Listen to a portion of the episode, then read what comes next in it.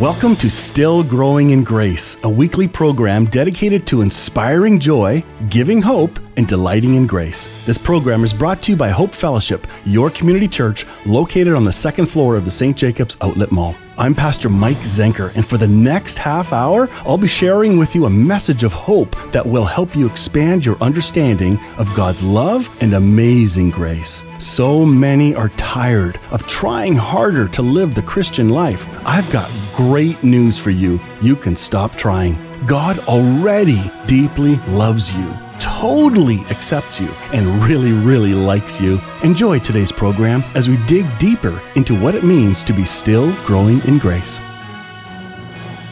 Thank you for tuning in to Still Growing in Grace. It is a fantastic day to share some more good news with you. The feedback that has been coming in from individuals finding and hearing about a freedom that was already theirs is fantastic. And thank you for taking time to send me an email or Facebook message.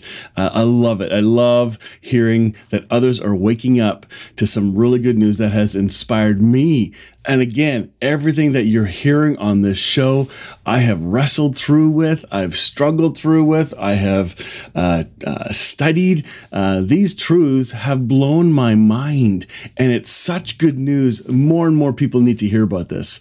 So if you are enjoying this, again, write in, let us know that you're listening, and uh, we'd love to hear your feedback. But also tell us where you're listening from, because I'm finding out that there are people watching on YouTube or listening to podcasts all across Canada, uh, through the United States, uh, in other parts of the world. I'm surprised pleasantly.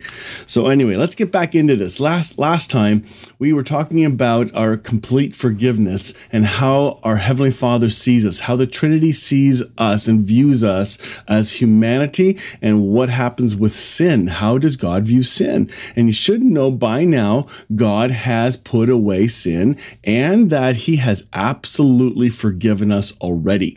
So uh, I want to do uh, just a couple more moments on that as we dig into some of the gifts that have been given to us by the Trinity, and you're going to love these.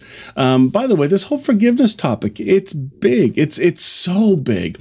Uh, I want to teach through a series uh, following this one um, about forgiveness. What is it? Not just between our heavenly Father and us, but how we work through it between you and I, how we relationally can and need to forgive one another. But I have a big, big hunch that many individuals, especially in the Christian world, are having a hard time with forgiveness because of some serious misconceptions of what they think forgiveness is. I'm going to give you a sneak peek and tell you right on the front end forgiveness is for your benefit, not the other person.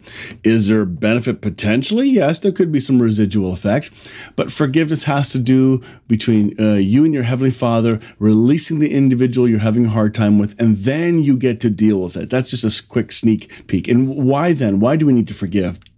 Well, from scripture, it says that we're able to forgive because we have been forgiven.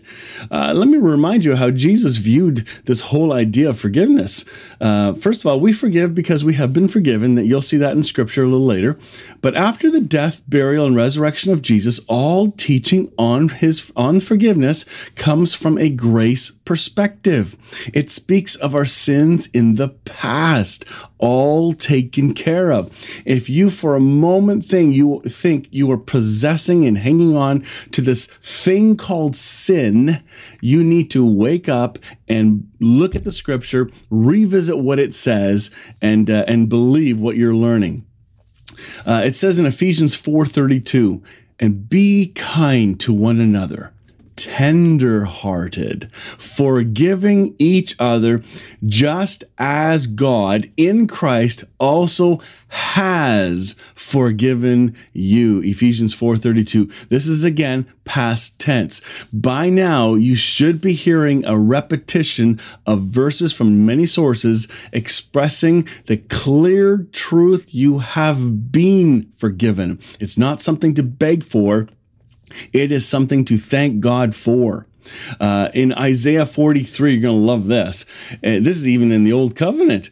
It says, I, even I, am the one who wipes out your transgressions for my own sake, and I will not remember your sins. This is the old covenant. It does not say God has amnesia and cannot uh, uh can't you know what I mean. He it's totally gone, obliterated. He says he will not remember them, but remembering also has t- uh, uh, two ways to see the word remember. Uh, it does. If I were to take my hand and, and, get it caught in a piece of machinery and it becomes uh, severed, it is now dismembered.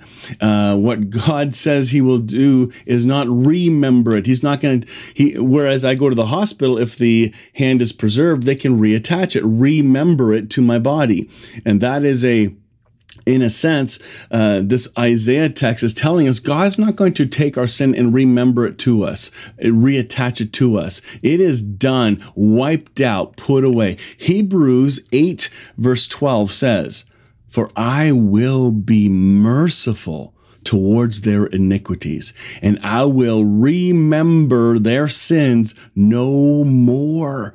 This is absolutely clear. Do you do you struggle with this idea that God is remembering your sins? I did. For years and years and years, I struggled with sins that I could remember. And if I can, clearly God must do the same thing because I put him on par with how I function. I had created God in my own image that he would treat me the way I treat myself or others. And that's not what the scriptures say. The scriptures clearly say he'll be merciful towards their iniquities. He'll remember their sins no more. In Hebrews 10 17, it says again, again, I will remember their sins and their lawless deeds no more. Well, there's something very different here. If this is how God sees our sins, how come we in our culture, in humanity, are so obsessed, especially in the Christian world, why are we so obsessed with sin? Why are we remembering everyone else's sins and pointing them out when God isn't even doing that? God is not doing that for a second. Now let's let's take a look at a very popular um, verse that most of us would know, whether you do the church thing or not, whether you've been a believer for a short period of time or a very long time. Most of us will know this next ancient Greek text. It, it's usually read at weddings, occasionally at funerals, but mostly at weddings. It's the love is patient, love is kind text. Do you remember that one? Uh, 1 Corinthians 13. Remember, in this text where it says love is patient, love is kind, the Greek word here is agape. And agape is one of four different words used uh, that the word love is translated from. Uh, the Greeks had uh, storge, which is parental love. They had phileo, which is like a Filet-O-Fish. Just kidding. It's more of a friendship love. Uh, and then they had um, eros, the, we get the word erotic. But in English, we have love. Storge, love. Phileo, love. Eros, love. Agape, love.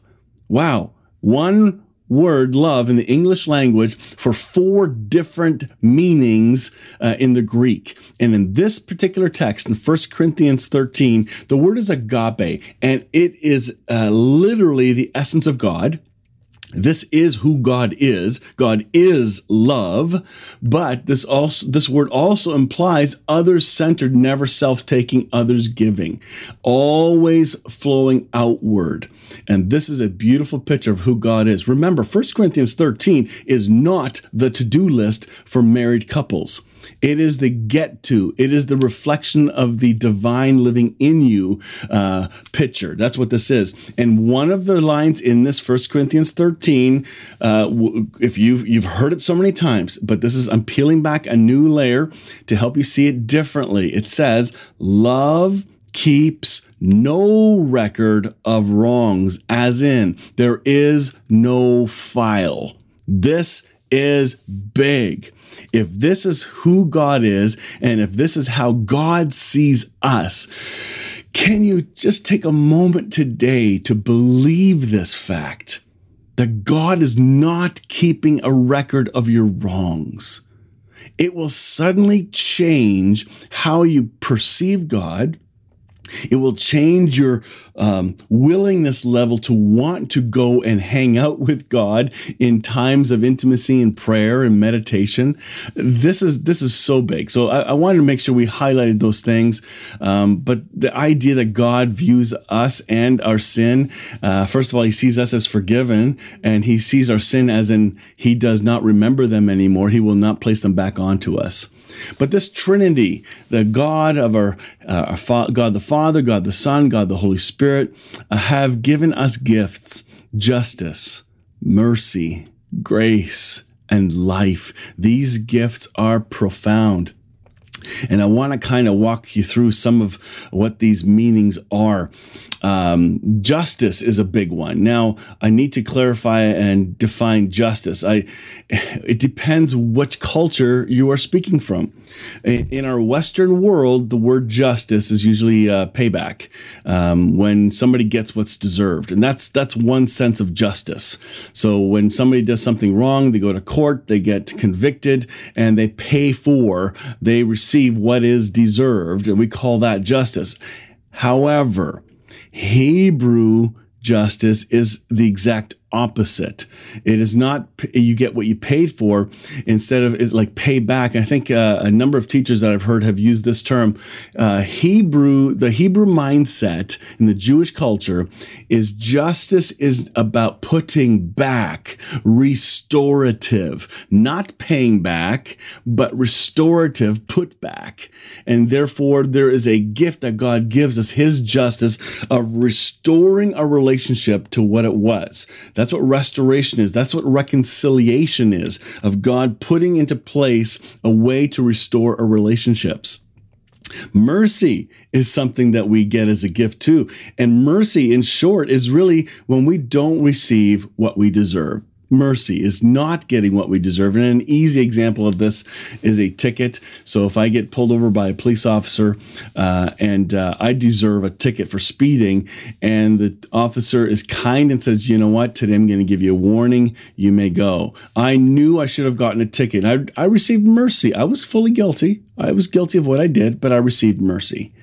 Then there's this gift of grace in comparison to this. Grace is a gift God gives us that we don't deserve.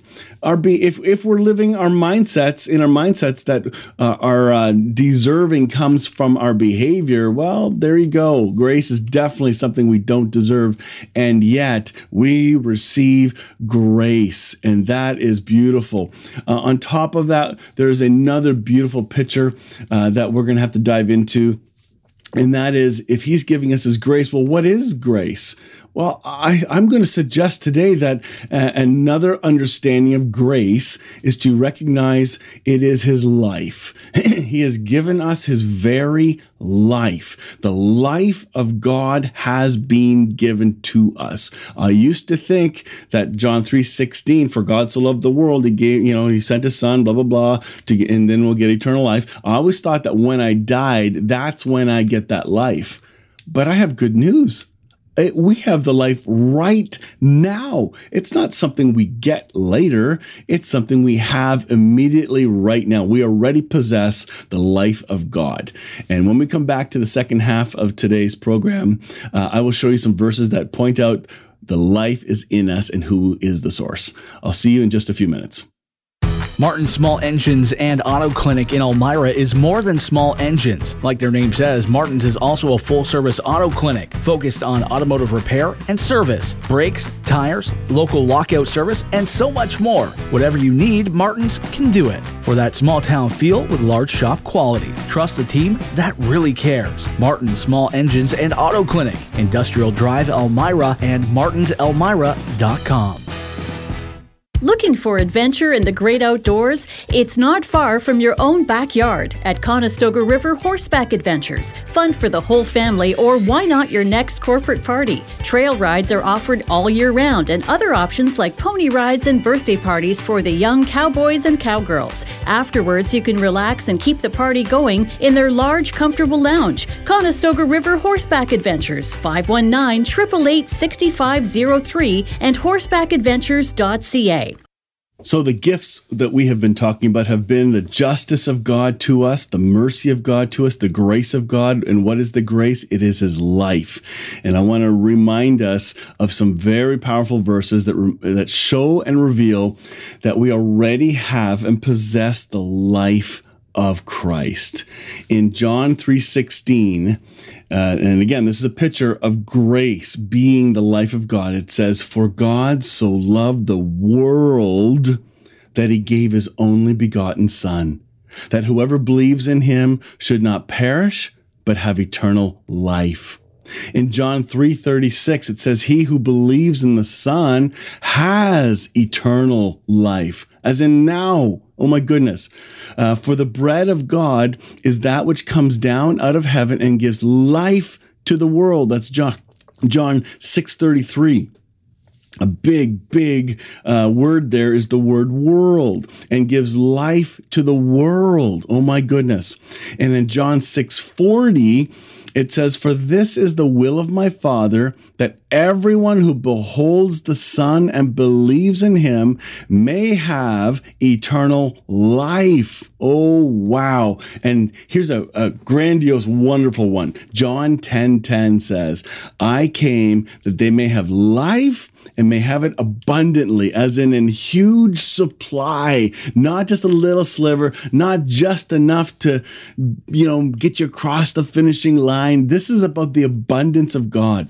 The gifts that God has given us. Mercy is the gift of forgiveness. Grace is the gift of his life. We need to keep these things in mind because otherwise we're going to feel a sense of condemnation. We're going to have a sense or a feeling that God's going to be mad at us, something's just not right. These are the lies that were entered into the garden in Eden, that they were not quite like God, and therefore they there was something they could do to become more godlike. That was the big lie in the garden. Well, here, if we're feeling we're not quite right with God, then there must be something we can do to get more right with God. Same lie. But instead, believe you are already loved, already forgiven, already right with God. There's nothing we can do which will cause God to condemn us. Yes, it is true. There's nothing you can do to make God or cause God to condemn you. Romans 8 1 says this There is therefore now no condemnation for those who are in Christ. Wow, zero condemnation. God never becomes angry with you. What would possibly make God angry with you? Well, I would say, and you would agree with me, sin, does sin make God angry? Well, guess what? God put away sin. He put away the source of what could have been angry. And again, even when we sin, He's not angry at us if if there's something that's going to harm you and I it's the sin that harms his children that he's upset about not you his child there's a big difference you okay did you know you can't even disappoint God Yes, you can't even disappoint him. What what what gall do I have? What audacity do I have to declare that God won't even be disappointed with you? Well, here's the thing. Here's something you need to know about God and what the word disappointment means. The word disappointment is the result of an uh, um, result of a, uh, an unfulfilled expectation. Disappointment is the result of an unfulfilled expectation. And uh, I'll tell you this God doesn't expect anything, He already knows. He knows what you're going to do. He knows what you have done. He's and even if you're setting if, if, if, for messed up decisions you're going to make, God has already provided a gracious path on the other side of your poor choices. He's still gracious in it all. You are in good hands. You need not fear that God's going to be disappointed with you. I've had people upset with me for saying, How can you say God's not disappointed with you? Because God doesn't have a false expectation on us. He's not having an expectation of, oh my goodness, I can't believe you did that. You're never going to hear God say, I expected more from you. Yes, after all I did for you. Yep. How could you do that? You won't hear that word from God's mouth. or from his spirit. He's not going to say, What? You surprised me with that behavior. Uh, you know what? I, I got to tell you this next line. It, it never occurred to me that uh, you would do that. God doesn't do that. God would never say that. Oh, I, I never saw that coming. Do you realize nothing ever occurs to God? It didn't occur to me you'd do that. You can't throw God off. You can't hear God say, Oh my goodness, I did not plan for that. Oh, I did not see that coming. Folks, your Heavenly Father is not condemning you. He's not disappointed with you. He's for you. And when we do mess up, believe me, it does grieve the heart of God when we sin, but it doesn't surprise Him. When we sin, what do we do? We acknowledge it, but we don't do it for forgiveness. First John 1 9, it says, uh, talking about confessing your sins one to another. Oh, wait, does it say one to another or to God? Oh, it says one to another. But anyway, the idea of confessing our sin, the word confess means to agree with. And I, I confess my sins to God. I confess and I agree with God. I uh, my prayer is, as we talked in the last program, I, my prayer is now directed to instead of begging for what I already have, instead I confess to say, Father, what I just did was inconsistent with who I am. But I also confess I am forgiven. Thank you for your mercy. Oh, thank you, Father. And it just leads into another act of worship and does behavioral changes too. Repentance comes along with that. It's a changing of our mind, turning the other way. Stop doing the, what is inconsistent with your new nature and start uh, letting the Spirit of Christ flow out of you. In John 16, 8, I'd like to challenge all of you to go read that in multiple translations. John 16, 8. You're going to hear that the Spirit of God convicts believers of righteousness and the world of unbelief, not sin. Not sin. Sin has been taken care of. Sin has been put away. So, how would God convict people of sin? It's not sin that's being convicted. It may feel like it, but it isn't. Instead, when I sin, the Holy Spirit convicts me. That's not who you are. You're righteous, pure, clean. Oh my goodness, I see that now. And then I, I'm turned back in my mind to truth. I'm repenting back to the original, to who I am. And that's, take a look at this. And even for the world, he doesn't convict the world of sin. He convicts the world of their unbelief. Go read yourself. Just uh, honestly, just read it through slowly, word by word. John 16, 8. And that's a whole section. Read around it, verses before and after, and you will quickly discover you're in good hands. Romans 8 from the New Living Translation, more on God's love towards us and how he sees us. It says, Who dare accuse us? In verse 33, who dares accuse us whom God has chosen for his own? No one, for God Himself has given us right standing with Himself. There you go, folks. You already have a clear picture. No one's going to uh, accuse you. you you are already in right standing because God himself has given us right standing. Who will then condemn us? No one. For Christ Jesus died for us and was raised to life for us, and he is sitting in the place of honor at God's right hand, pleading for us. That's a lot of backup power there. Can anything ever separate us from Christ's love? Does it mean we no longer he no longer loves us if we have trouble or calamity, or are persecuted or hungry or destitute or in danger or threatened with death?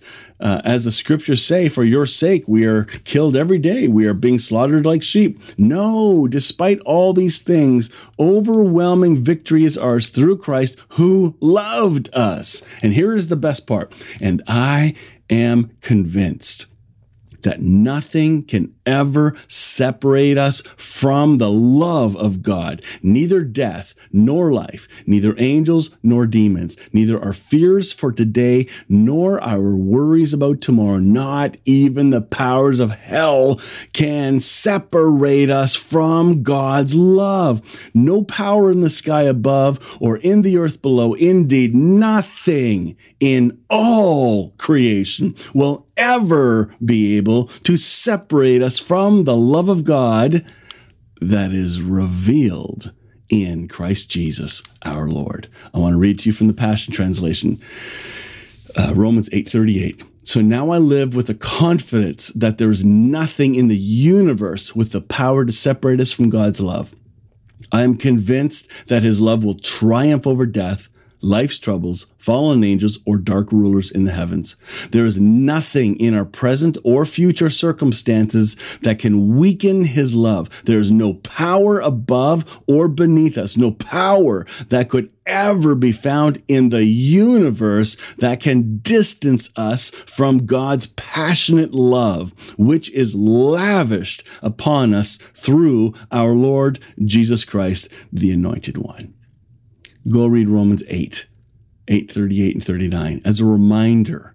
There is no condemnation for you. That's what starts off with Romans 8, 1.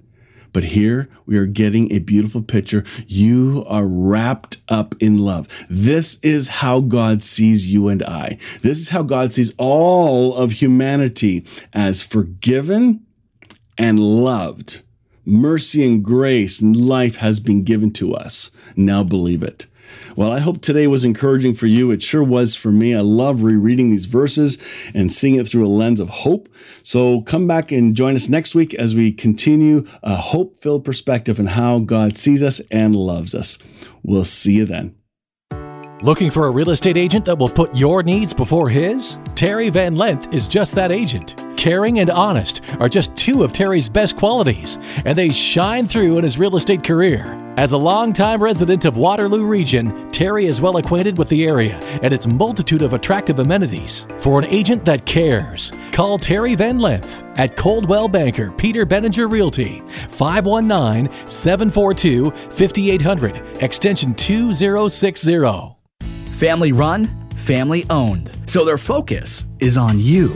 Conestoga Lodge Retirement Residence is a full service retirement home in Kitchener, and you'll be impressed to know that they are not a big corporate chain. They're quality driven with a focus on each and every individual. Conestoga Lodge offers permanent and short term stays. To book a free, no obligation tour, you can call 519 576 2140 or visit online at conestogalodge.com. You've been listening to Still Growing in Grace. I'm Pastor Mike Zenker and I'd like to invite you to join me next Tuesday morning at 11:30 when our teaching time will continue. Or join us at 10:30 every Sunday morning at Hope Fellowship, your community church located on the second floor of the St. Jacobs Outlet Mall. If this show has been an encouragement to you, won't you help us spread this good news? Make your donation today by visiting stillgrowingingrace.ca. You can also catch up on past programs, watch YouTube videos of our talks, and download our weekly podcasts. Sign up for our email list and send in your questions. After all, no one has arrived, and we are all still growing in grace.